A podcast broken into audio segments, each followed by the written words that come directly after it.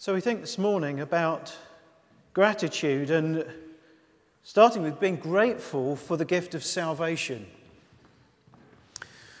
Something that I encourage others to do, and indeed I try to encourage myself to do, although if I'm honest, I don't always remember to do it, is to try and keep a written note of things to be thankful for. And the reason I think particularly that can be helpful, especially at the end of the day, is to like have a, have a notebook by the bedside and to, to jot down up to three things. It can be any number you like. One would be fine, but, but I, I like to think of three things to be thankful for in the course of that day. It can be really ordinary, mundane things, but things that can easily be eclipsed in the course of everyday life and all the other things that take over our thinking processes. And the reason I think it can be particularly helpful to do it at the end of the day is it means that no matter what else you might have going on in your head right then, you hit the pillow thinking about those good things to be thankful for. It's about cultivating an attitude of gratitude. That's good for mental health, it's good for the spirit. And I urge us all to do it. Sometimes we have to dig quite deep to do it. But usually, if we think hard enough, there is something in the course of that day to be thankful for, even if it is something as basic as, I've made it through this day. But what then about the gift of salvation? about one of those things to write down? The reason I ask that question is, is is there a sense in which it's such a massive thing it's so big, it's so all encompassing, and it doesn't necessarily, in, in, an obvious way, connect to the, the events of that particular day. Is there a sense in which it can kind of like be bypassed and we tend to not think of that? Is there a sense in which we can think it's too big, it's too abstract, it's too non specific to the day that we might not think that that's something at the end of each day to give thanks for. Well, what I want to think about over these next few minutes is actually why it's really important that we do stay close to remembering the gift of salvation and being thankful for it. And also to unpack some of the thinking as to why we might struggle to do that. You know, one reason why perhaps it's, it, it can be a challenge is that that theme of salvation, we can perhaps tend to think, well, that's about eternal life. That's about what happens when we die. That's about over there, and it feels so distant that it can seem removed from the right here and the right now. Number of thoughts in response to that one. First is this I don't know if you're familiar with this phrase distant elephants. Have you come across that before? It's in, in time management thinking. The idea of distant elephants. If you're trying to sort of plan for stuff that's going on in life, to be aware of the danger of, of approaching big things that need to be undertaken in the same way that you might approach a distant elephant. Let me just explain what I mean or rather, what the theory means. Imagine you're standing on the African plains and you see some elephants on the distance. They look absolutely tiny when you're a long way off or they're a long way off. But imagine yourself walking towards those distant elephants, and very, very gradually, not suddenly, but gradually and slowly, they're not quite so distant. And then you get to the point when that, that, that elephant's actually looking fairly quite close up. But it happens gradually. And then you think, actually, that thing's pretty big. The theory goes that in time management, as we face our tasks, there will be things that are actually really big tasks. But as, as they're distant, we don't deal with them. so they gradually, gradually get closer. And then we realize it's just days away, and that big thing that we should have dealt with perhaps months ago or started to deal with months ago is right there, right before us, and it's huge. Now, it's a time management principle.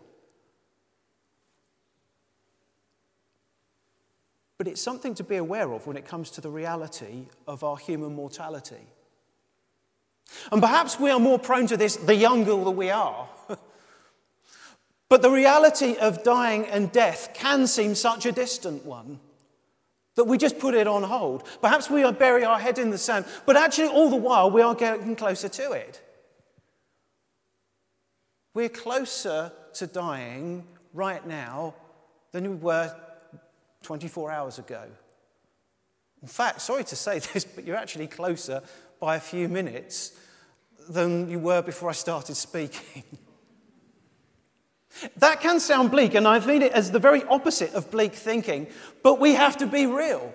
We have to be real and, and, and be conscious of our immortality, of, sorry, of our mortality, of the limited nature of human life. And to know that every single second and every day we are stepping that bit closer to the reality of death.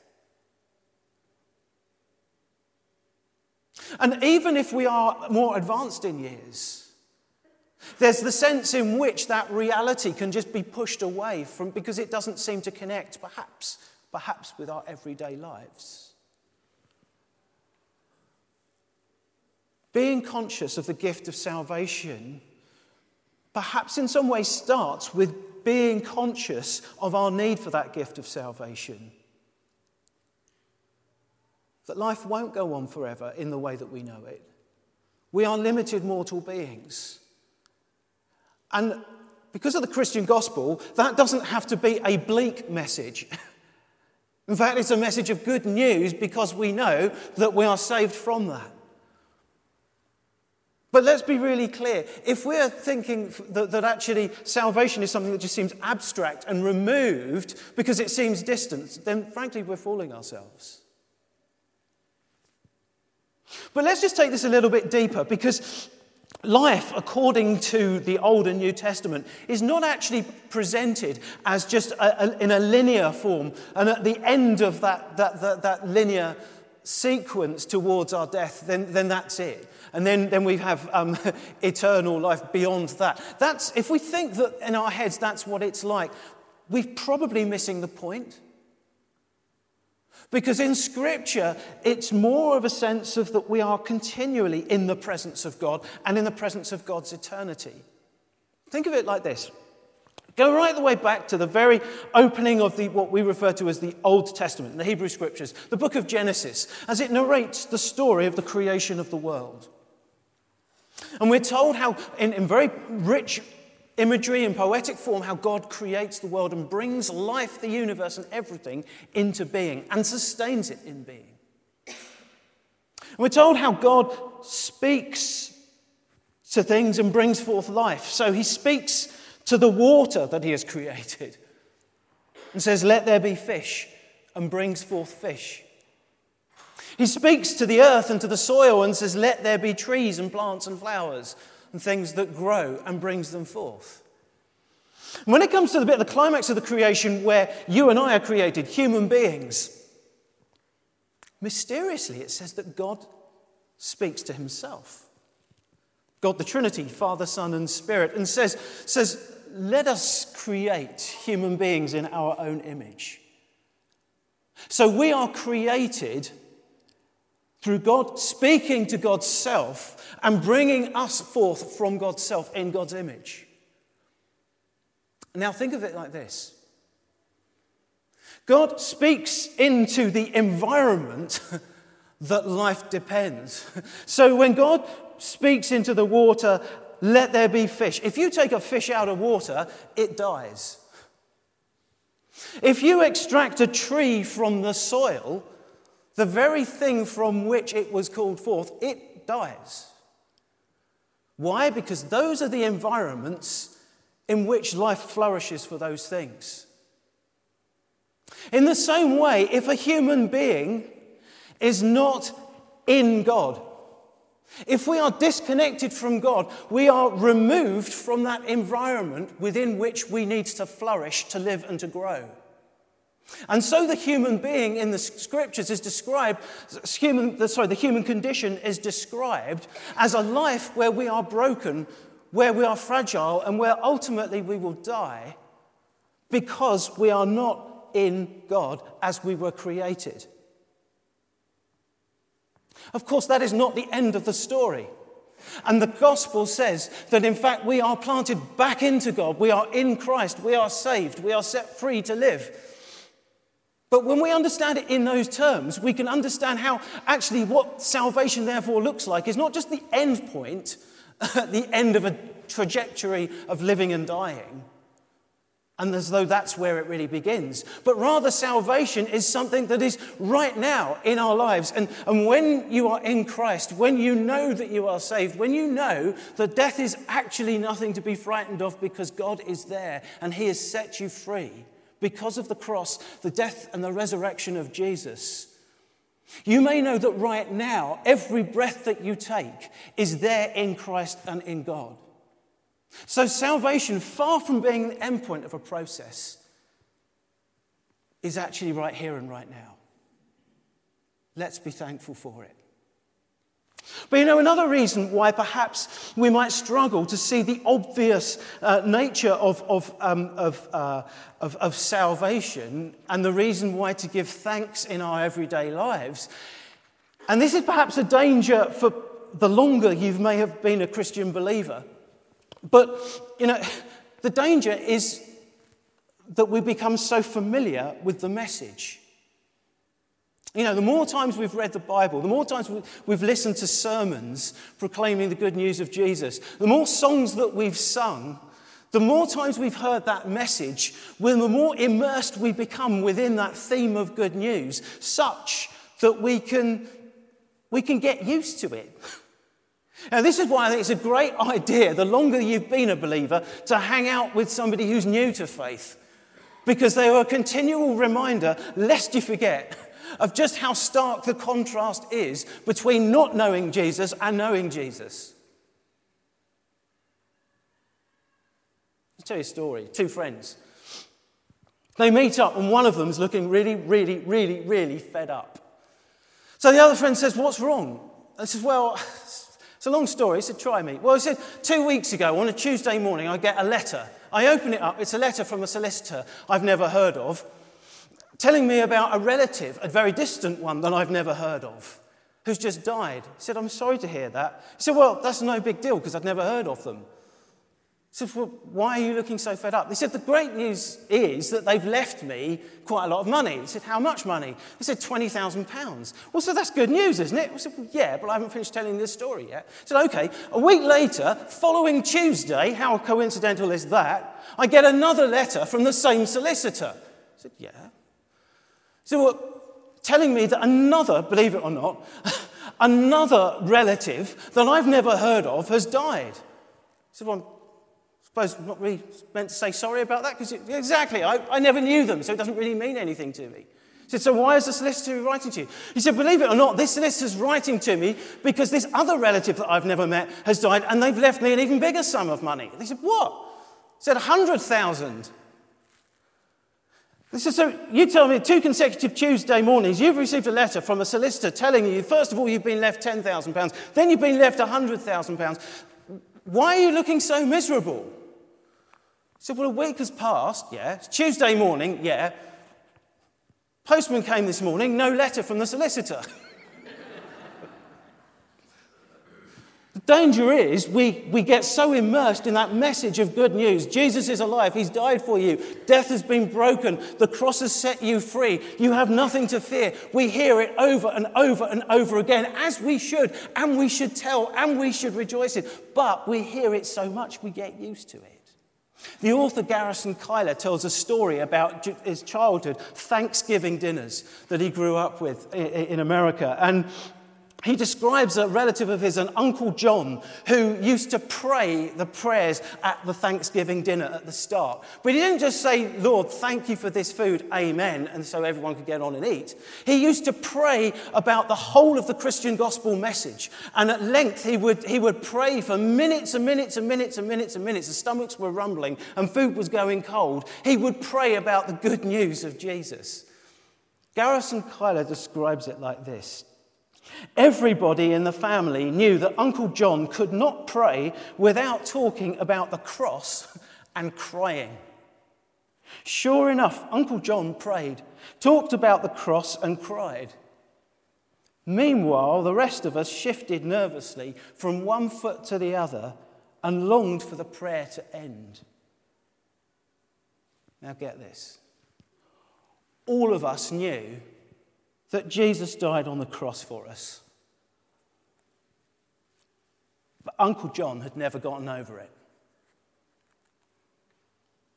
Thanksgiving for salvation is never getting over the cross. Thanksgiving for salvation is knowing that this has happened. It was a long time ago in a place far, far away from here, but it happened. And it happened for you as much as it happened for anybody else. And being mindful of that and being thankful of that makes all the difference in the way that we face our daily challenges. When we remember that this is not some abstract, remote, distant theme. This is something that we need to be remembering and being thankful for every single day of our lives. So let me share with you one more image before we come to pray. And it's an image that I, I, I, picked up. You may have heard me share before, you may have come across it before, shared by um, it's a, a, speaker called Francis Chan. And I wanted to uh, imagine, um, imagine it this way. I've got here, I told you there's a piece of rope. there's a piece of rope here on the floor. And, um, oh, it's got a knot in it there. That wasn't, it's not a magic trick, by the way, so don't get excited. I'm just going to see if I can just disentangle this bit here. But um, basically, it's just an illustration to. I want you to imagine that, that this piece of rope, um, this piece of rope goes on forever and ever and ever. There, there's no end to this. It just is a beginning here, but it, it, doesn't end. It just goes on and on, out through that door, round the building, down the street, um, right the way down to the coast, across the channel, right around around the world. There's no end to it, okay? Just imagine that that piece of rope goes on forever. And what that rope represents is eternity. Now, we find this so hard to get our heads around because we only know realities that have a beginning and an end. So the thought of something that doesn't run out is so hard for us to imagine. But try. I want you to imagine that that is eternity. And this little red bit, if you're really observant, on the end of the piece of rope is your life, which did have a beginning.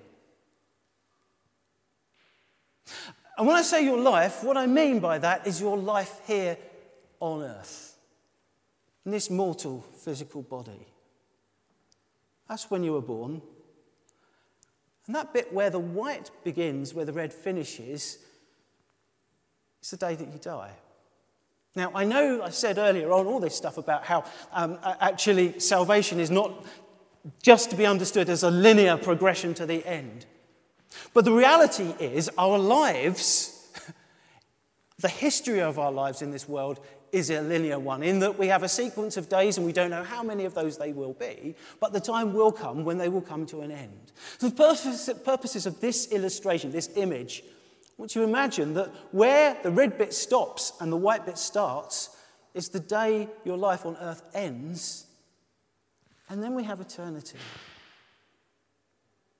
Why is it that we invest our time and our energy in worrying about all the stuff that goes on here and yet not thinking about all of this stuff going on here? Because this is so much bigger than this. And without suggesting for one moment that that means that eternity is, is some kind of abstraction, just the opposite. Because this is so huge, because this just goes on and on and on and on and never ever stops, it impacts every single day, or at least should impact every day of our thinking during this bit here. And yet it tends to not. As we come to give thanks, when we think about the importance of having that attitude of gratitude, yes, it is important that we are thankful for all the stuff that happens in a single day of our lives, the mundane stuff, the ordinary stuff. We need to do that. But you know, because all of this stuff is taken care of, Because of Christ's death and his resurrection that sets us free for all this, it means that this bit here is transformed. Karl Marx and classic Marxist thinking would say that, well, you know, that message of eternity is just a distraction. It's pie in the sky when you die, and it just distracts us from the here and now. I would actually say the very opposite. It is precisely because of eternity and the difference it means that our time here on earth is radically transformed. And the way that we approach time and space now is different because we know that we have all of this ahead. Let's give thanks, not just for this, but for all of this which is to come, and to know that that begins right now. Let's pray together. Lord, we thank you that the message of salvation is not just some kind of abstract idea that, that starts when we die, but it, it's, it's a message for all eternity, which means it affects our whole lives now. Lord, forgive us for those times when we almost perhaps pretend it doesn't happen or we, we bury our heads in our sand and it, because it just seems so distant. Lord, help us to remember that we are forgiven and that we are set free and we can dare to think about mortality and death and dying. And the reason we can do so is because you set us free from it in Jesus. So, Lord, thank you that we're forgiven. Thank you that we are set free. Help us to remember the importance of being thankful and grateful, not just when we go to bed at night, but throughout each day. Thank you. Amen.